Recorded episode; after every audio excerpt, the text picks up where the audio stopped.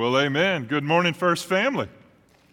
It is a joy to be back together, isn't it? You know, I want to start with a little story. Go back within about 20 years to Orlando, Florida. There's a brand new football stadium that's constructed, Bright House Football Stadium, for the University of Central Florida. And it's a grand and glorious place. It has all the proper amenities and it's well constructed, designed as it should be for people, and designed to host events like football games. It was a grand and glorious thing. They welcomed people that first Saturday that it was open, a Saturday not unlike yesterday. I don't know if you noticed, but it was a little warm yesterday. And you know, they didn't have a chance to test run it, so they missed something.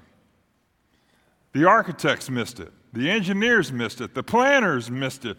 The people who walked through the building missed it. The plumbers missed it. The electricians missed it. Everybody missed it until they had a stadium full of people 70, 80,000 people come into the stadium.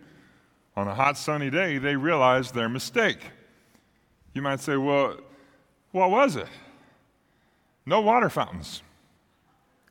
Not a one. They did not put them in the building. Well, why not? Well, obviously to drive concession sales, but that was only part of it. It was simply an oversight, or at least that's what they said it was. I don't think I've ever in my life, before that moment or after it, watched a press conference with the stadium personnel, you know? But they held one after that game. And here's what they said. Here's what they said. Listen to this now. We underestimated people's need for water. What? Are you new to being human? Is that something that you. Uh, wow. You underestimated one of the most basic building blocks of our foundational existence? How does that even happen? Well, they forgot one fundamental thing. The purpose of that stadium was not football, it was people. Uh, let's be clear, friends. That's our purpose, too. Jesus came for people. And let's pause right now and say, this church belongs to Jesus Christ.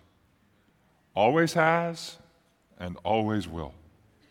We've got 140 years of history doing that, almost, and it is a grand and glorious thing. But it's easy to miss the obvious. And so today we're going to take a minute and we're going to look at who God has called FBC to be.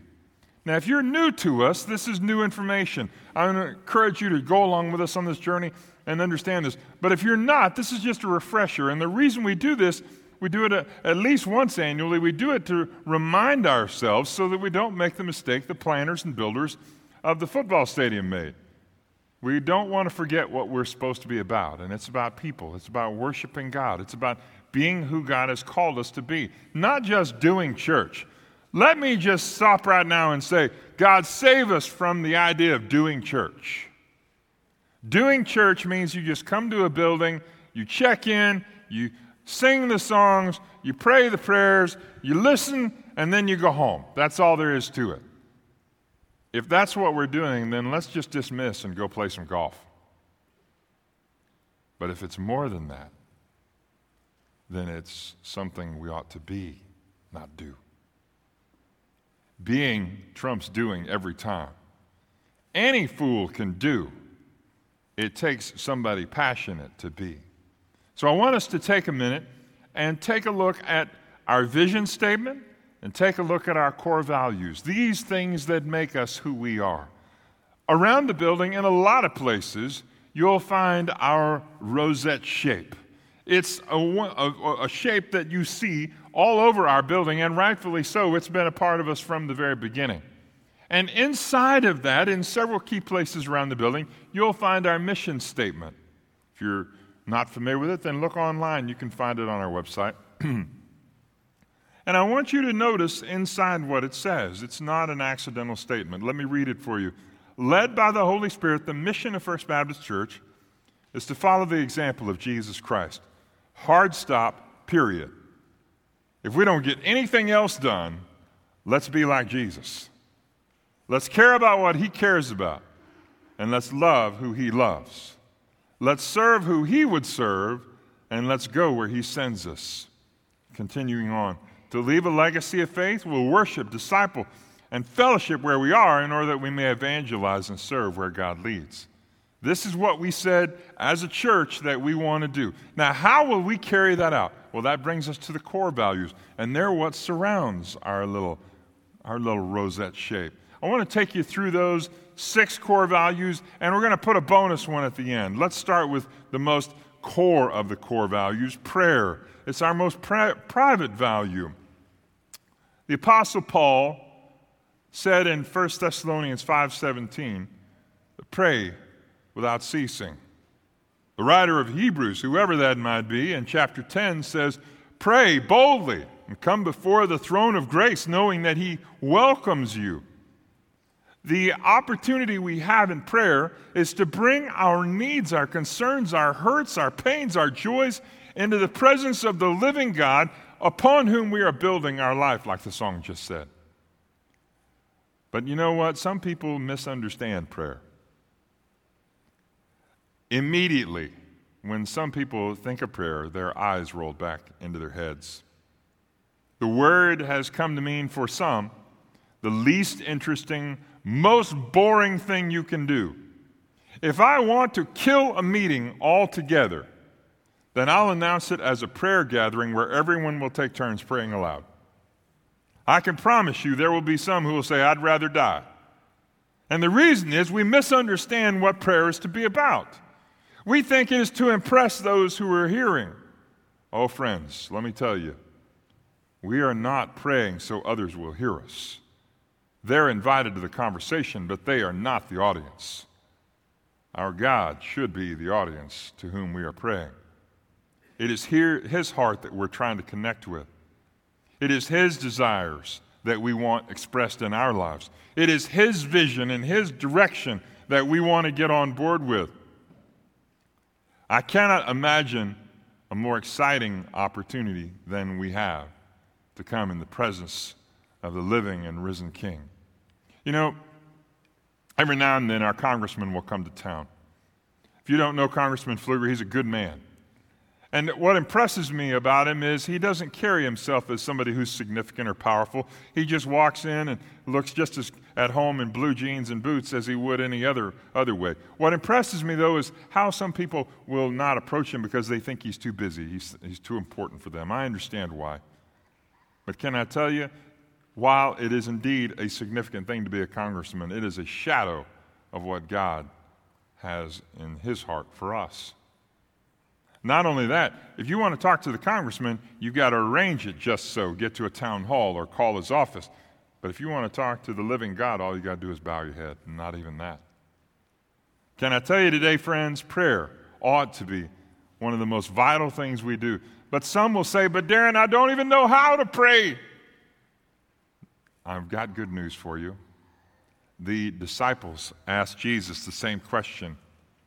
You find it in Matthew chapter 6 where Jesus offers them a model prayer. Taking that sort of as our model, we're going to ask how to pray. Here's where we'll start. We're going to begin with humility.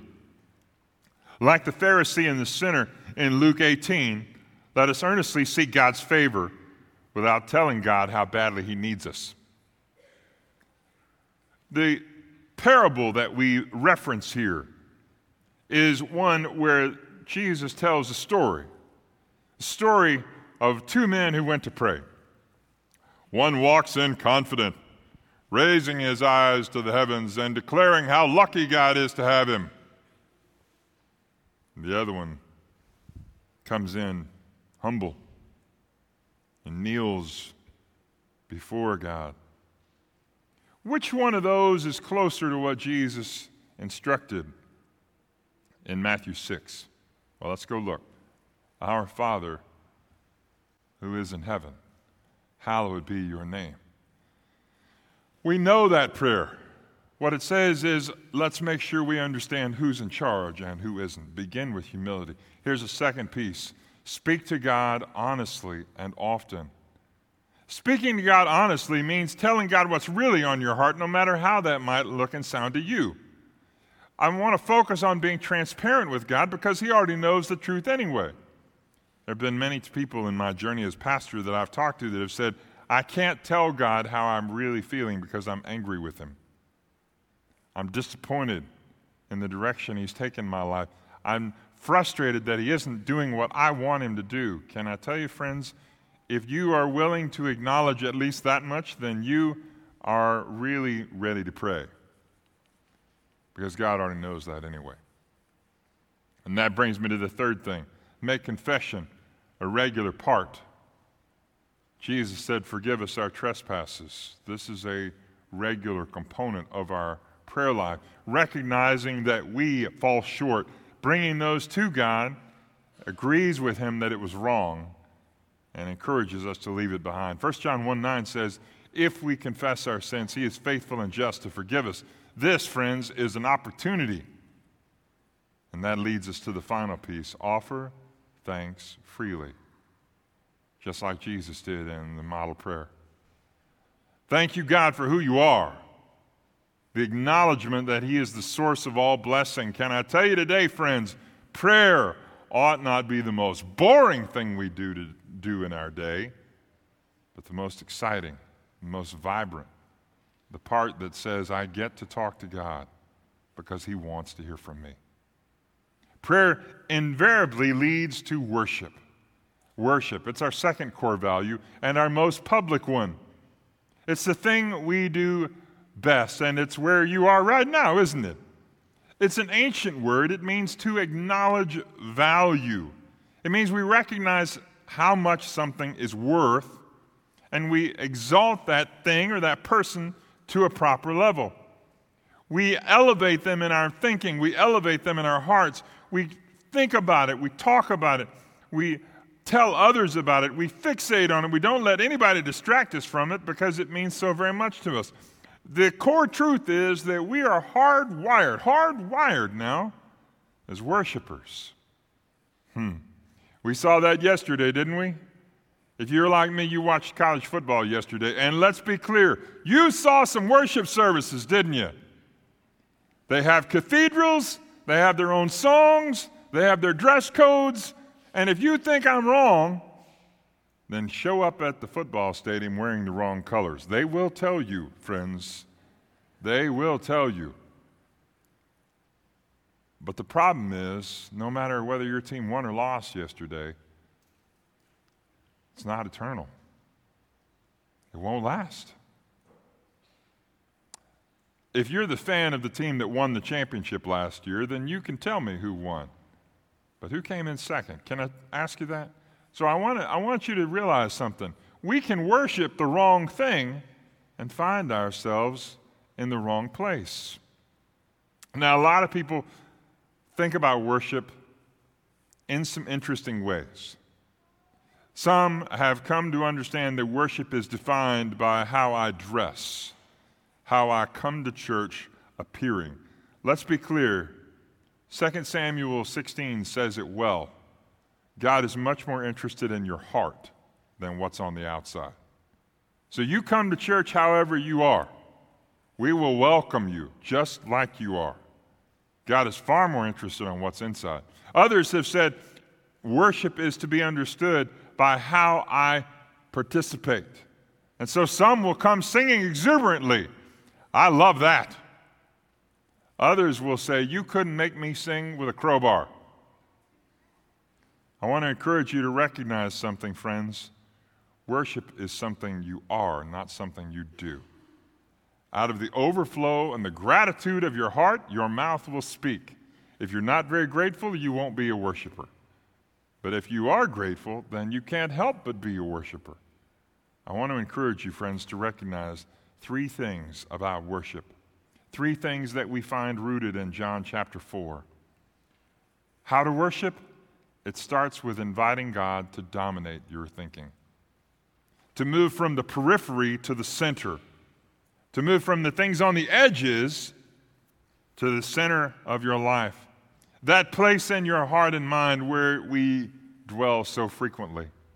It allows us to let that be the core of the apple for us, to let everything revolve around that. inviting God to dominate my thinking doesn't mean that I get so, as they say, heavenly minded, I'm no earthly good, but it does mean that I recognize worship is an every day of the week event, not just on Sunday. It calls me to m- motivate myself and to get my heart engaged. It calls me to think about God when I'm working, when I'm doing whatever it is that I do throughout the week. And that brings me to the second thing. Your worship should be something you are, not something you do. Calls us to recognize this existence. For when push comes to shove, what we think about worship will come to the surface. See it in Daniel 3, where we find Shadrach, and Me- Shadrach Meshach, and Abednego painted into a corner. Nebuchadnezzar the king has erected a, a humongous idol and said, This is what you will worship. Bow down here.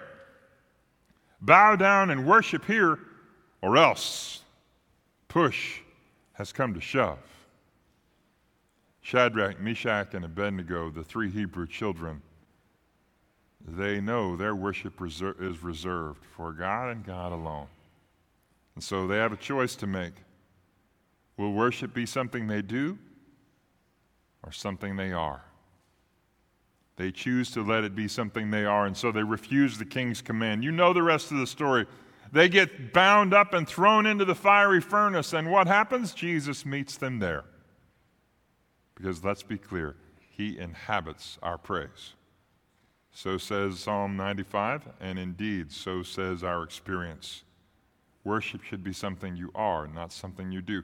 That's why there are times when I cannot help myself but raise my hand. You know, when I was growing up, they told me if you know the answer, raise your hand. Raise your hand. And let me tell you, I can't help it sometimes. And if that's you, that's fine. If it's not, then you're in good company. I got a lot of friends that would rather die than raise their hands. I understand that. But don't let it stop you. Likewise, for saying amen. You hear something you agree with, then you're free to say amen.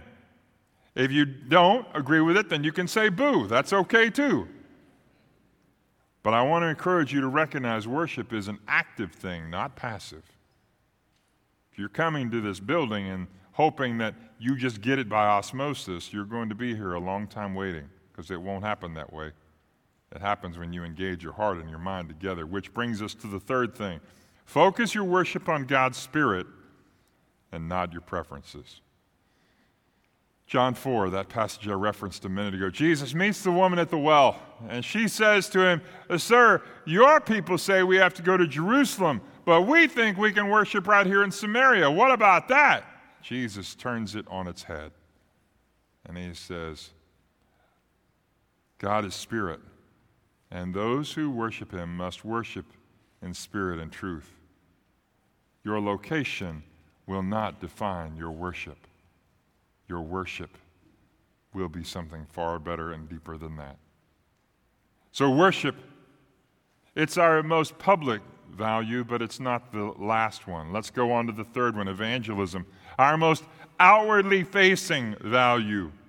In Matthew chapter 28, verse 19, Jesus, about to ascend to heaven, says, Go, go. The Great Commission is both progressive as you're going because it's a progressive tense, an imperative. It compels us to speak to Christ and about how Christ has changed our lives. For many, however, it's the least comfortable thing we'll do. We struggle with it because we don't feel like we know enough. If I really wanted to kill a meeting, I'd say, let's hold a prayer meeting and we'll go around the circle, everybody praying, and add to it and then we'll go out doing evangelism. Oh man, there will be many who won't come simply because they don't feel qualified. Can I give you some good news about how to tell people about Jesus? It isn't nearly as hard as you think. How do I tell people about Jesus? Really, you just need a couple of things. One, tell them how Jesus has changed your life. Like blind Bartimaeus, like Zacchaeus. Those two men are in Luke, one in chapter 10, one in chapter 19. Bartimaeus says, Hey, I, I have nothing to lose here. I'm going to call on the name of Jesus. And Jesus calls him out and says, Come up here and let's, let's talk. What do you want from me? And he says, I want, want my sight, Jesus. Jesus heals him. I want to ask you, do you ever think there was a day Bartimaeus didn't talk about Jesus again? He knew the difference between being blind and having sight. He talked about Jesus all the time because he couldn't help it. A grateful heart does that. Now let's go to Zacchaeus. In chapter 19, we find our friend Zacchaeus. He and Bartimaeus could not be more different. Bartimaeus had no social position whatsoever. Zacchaeus had all of it. Bartimaeus had no material goods. Zacchaeus had all of it at his disposal. And yet they both find themselves in the same place, needing a touch from Jesus. Let's pause here and say, don't we all? Don't we all? This touch from Jesus is something that is fundamental to us. Why? Because we are broken. There's no good in us. Our lives are wrecked with sin. We've sold ourselves into slavery. There's this idea in our modern culture and society that says, well, people are inherently good. If government will simply give them the help, then they'll do good on their own. Let me tell you, I worked at Sears for about six years. People are not inherently good. All right? I've been a pastor for 24. 24 today, in fact, now that I think of it. Let me tell you, people are not inherently good. They will go out of their way to destroy themselves, just like Zacchaeus did. And yet, what happens with Zacchaeus is the same thing that happens to us. Jesus comes to him. I want to encourage you today. Jesus is coming for you too. Maybe you've never thought about Jesus that way, but he's looking for you, just like he was Zacchaeus. And what does he say to Zacchaeus? Come down from there. I need to go to your house and have supper. that was better than Zacchaeus' wildest dreams. And what happened? Zacchaeus' life was changed by the encounter with Christ. May it be so for us as well. You see, evangelism isn't nearly as hard as we make it. Not when we tell them how Jesus has changed your life. Let your story be nothing more than how Jesus changed your life. That's it. You don't need any theology for that. Secondly, invite them to join us for a Sunday. Join us for a Sunday. I want to encourage you today to recognize that's easy. When I when I think about when I think about the opportunity God has given us here, I recognize that sometimes familiarity breeds contempt. Sometimes it allows us to get ourselves into the wrong positions. But I want us to recognize evangelism points us back in the right direction. Now, I know evangelism has gotten a bad name, but what does the word mean? It means good news. That's it, nothing more than that. Good news. You sharing the good news of Jesus is what this world needs most.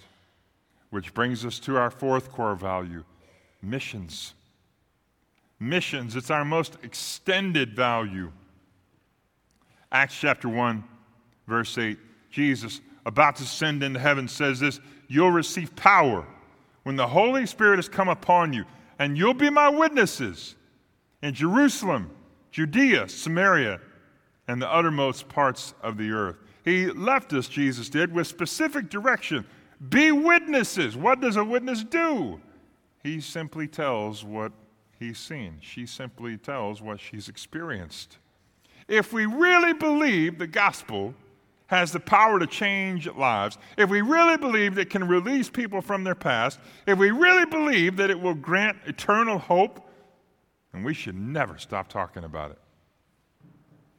And that, friends, is why we go. Go. It's something we've always done. Can I tell you that's something that at FBC is something we've always been? You know, we were founded in 1886, almost 140 years ago now. We were the Johnny come latelys, third in line. Six months earlier, First Methodist was founded, and four months earlier than us, First Presbyterian was founded. All three churches were founded with the idea that a frontier town like us needed a mission outpost. And here, 140 ish years later, we're still at it. Our work in the Permian Basin, our Jerusalem, isn't yet completed. Thus, we're still serving our mission purpose. We've planted churches all over this town, but we're still planting them. That's why we launched First Family Fellowship on our north side. We realized there were literally thousands of homes up there, and our demographics indicated we weren't reaching any of them. Well, if they won't come to us, we'll go to them. And indeed, that's what we're still doing. But it's not just the north side. We have people right around our church that don't speak our language. So we launched First Baptist in Espanol, meeting right now in Fellowship Hall. Our friend Adolfo Chavez has done a fabulous job. And let me just pause here for a moment and say they're doing solid, Christ honoring work in both campuses. We're excited, friends, about what we see there. And for Espanol, the nations are coming to us. We've had guests from Mexico, Venezuela, Brazil, Colombia, Ecuador, all over the Latin world. They've come here. And friends, I want to tell you, there's some of them, some places that we can't go, and yet God has brought them here. This, friends, is the essence of missions. But we're not done. We're launching something this fall that I'm really excited about. Some of our partner churches in other parts of the country have done this and found a lot of success in relationship building and opening doors for evangelism. And so we're going to try it. We're calling them park parties. We're going to invite you to participate. We're going to roll what we, what I affectionately call the weenie wagon, which is our, our, our, our, our, our wagon that has all the wreck stuff in it and the, the wagon that holds all the snow cone stuff, and we're going to roll that out to one of our parks and roll out some inflatables, blow them up, cook some hot dogs, serve snow cones, and build relationships for the gospel. This, friends, is what we plan to do in reaching our Jerusalem. You might say, well, that doesn't sound very hard, Darin. Is that really missions? You bet it is. We're seeing God do his work. Moving on quickly, in connection with a dozen more ministry partners across the Permian Basin, we're engaged in food ministry, emergency shelter, clothing, crisis pregnancy, English as a second language, ministry to inmates. We're seeking, seeking to help the homeless with ministries like Fields Edge, Fair Havens, seeking to help single mothers with children find a new way, the Baptist Crisis Center, Midland Soup Kitchen, the Life Center, Teen Flow, China Aid, Reach China. These are all ministries that are based right here in the Permian Basin. I want to tell you, friends, we are grateful to partner with them. We're also serving broader than that. It's not just limited to the Permian Basin. In Longmont, Colorado, right outside of Denver, we're partnering with a wonderful church plant. We partner with Life Recovered, a ministry founded and serving uh, by our friend Jimmy Story, FBC's own Jimmy Story serving ministers who need counseling. We're excited about our work with Capstone Church in Helena, Montana. Extend it a little further, and you'll find we're working there too, around the world. This fall, James and Katie are leading a mission trip to Toronto. Did you know that we've been engaged in planting almost 40 churches in the Toronto metro area? It's not new work. Our friend Mark Merritt gone home to be with Jesus, started this work nearly 20 years ago now.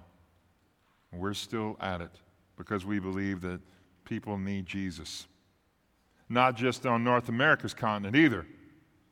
One of our church members is Gitana. Gitana leads a ministry called Watch and Pray. Watch and Pray serves Ethiopia and, and East Africa, supporting churches, planting churches, pastors, and reaching the lost of East Africa. Through their ministry, we encountered another one in Nairobi, Jeremiah Kabobi. His ministry is called Visions of Glory and Magnet School. They do church starting, pastor training, care for children, can I tell you today, my friends, I just love to say the name where Jeremiah's ministry is Ongata Rongai. Isn't that just fun to say? You might say, I don't know how to spell it, Darin. Well, come see me later. I'd love to talk with you more about it. They are just outside of the Nairobi Game Preserve. One particular morning, I opened Facebook to see that they had caught a female lion roaming around in town. Talk about problems we don't have, right? We also partner with Arab Baptist Theological Seminary in Beirut, Lebanon.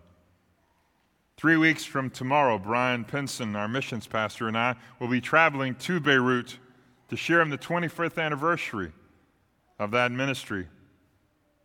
We partner with Greg Smith, based in Atlanta, but a resident person who grew up in our church. He's equipping pastors worldwide. This doesn't even get to the ministries we can't talk about for fear of endangering them. Friends, I want to tell you, we are a blessed church. All told, more than 80 ministries are directly connected to us. That doesn't even get to the Baptist General Convention, our state body that we belong to, where we have hundreds of missionaries serving all around the world. Nor does it touch the Southern Baptist Convention, where we have literally thousands of missionaries scattered all over the world. We believe in missions, it's a significant part of who we are. But it's also one of our real problems. Let me tell you why. For many years, some in our church believed that our part of missions was funding it funding it. We'd raise the money, and we'd send the money, and our part of missions was done. Check. We can say we did missions. While there's much to be said for that, and through your generosity, we've been able to bless a lot of ministries, it's not enough. I want to encourage you today, friends, to recognize God is calling you to go too. Yes, you. You might say, Well, I, I, don't have any special skills. You don't need any. If you can speak English, then you are a welcome partner in 99% of the world. If you have the capacity to tell your story about Jesus, you are needed. I want to tell you, friends, going. It ought not be something we do if we can, something we do because we must. Let's move on swiftly. Community it's our connecting value, the thing that binds us together. In Acts 2 42 through 47, we see the early church coming together. And although we used to use the term fellowship, and in many of your translations, that's what you'll find in that verse, we've shifted to community. And why did we do that? Because too often the word fellowship now means meal provided. Let's be honest about that. What we desire, though, is for FBC to be a community a body, a group of people of faith, loving, serving, and connecting with one another in order that we might grow in our relationship with Christ and one another. We were made for one another. If you need any examples of that, recognize what happened during COVID.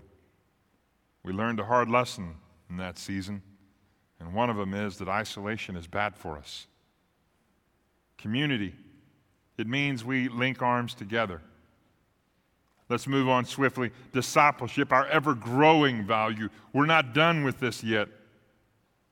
Go back to Matthew 28 19. Go, therefore, and make disciples of all the nations, baptizing them in the name of the Father, and the Son, and the Holy Spirit. One of the things hiding in plain sight in this verse is the imperative it's not go. Now, Jesus wanted us to go, or he wouldn't have said it. But the imperative, the thing that Jesus said, get done if you don't do anything else, is the make disciples part. It's one thing to go and win people to Christ, it's another thing to raise them up to maturity. Imagine, if you will, that we give birth to infants and then we abandon them. It's criminal. You'll be charged with a crime if you do that here in the great state of Texas. We are called to disciple, starting with ourselves and then to others. That's why we have literally a half dozen studies that are launching this week. This week, they'll get on their feet on Wednesday night. It's not too late for you to sign up. Here's a few examples of them. We've got almost two dozen couples signed up for our Grace Marriage series. I want to tell you how excited I am about that. We added so many that wanted to participate, we felt like it was necessary to add another session. So we're doing it on Wednesday night and Sunday night. Not tonight, but next Sunday. That'll get started. Can I tell you today, friends, our God is up to something, and I'm excited about it. Katie Little will be leading our ladies' Bible study. Brian is teaching a class on spiritual disciplines. Our student ministry is leading First Priority. As always, our Wednesday evening Bible study continues. Can I tell you today, my friends, we will show our growth. We will show it. Here's how. One, we'll show them through our lives. Show them through our lives. Secondly, we'll love them where they are. Third, we'll challenge them to grow with us. And fourth, we'll challenge ourselves to remember discipleship is more than just information. One last element, and we'll be done. Hang in there with me. I know we're running along on time. Generosity. If there's one thing I hear over and over again, it's this generosity is one of the things our church is known for. I'm proud of that. I'm excited about it, especially as we enter into our month of prayer for the Mary Hill Davis offering. We'll talk about that next week. I know it's been a big year for us, and with oil where it is, it's always good for Midland. I want us to keep that ball rolling because all of these things come back to one thing a relationship with Christ. If you've never invited Christ into your life, here is the time for you to consider that for yourself.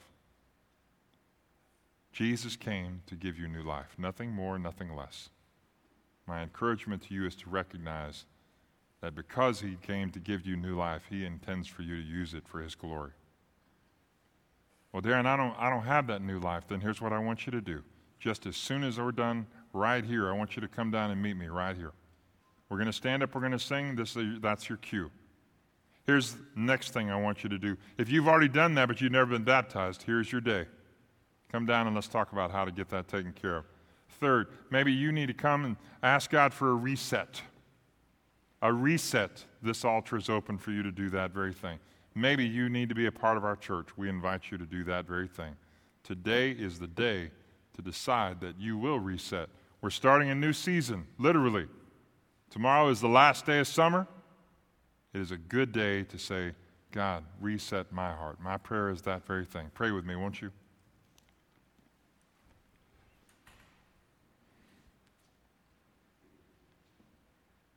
We know, Lord Jesus, that you've called us to be, not just do. Don't let us make the mistake, Lord, of forgetting what we're to be about. You've given us the ministry of reconciliation. You became sin for us so that we might become the righteousness of God. You have compelled us to go as ambassadors. Do that very thing, Lord Jesus, in our hearts. I pray for those who need to make decisions today. Do your work, Lord, right here and right now. We love you, Lord. It's in Jesus' name we pray. Amen.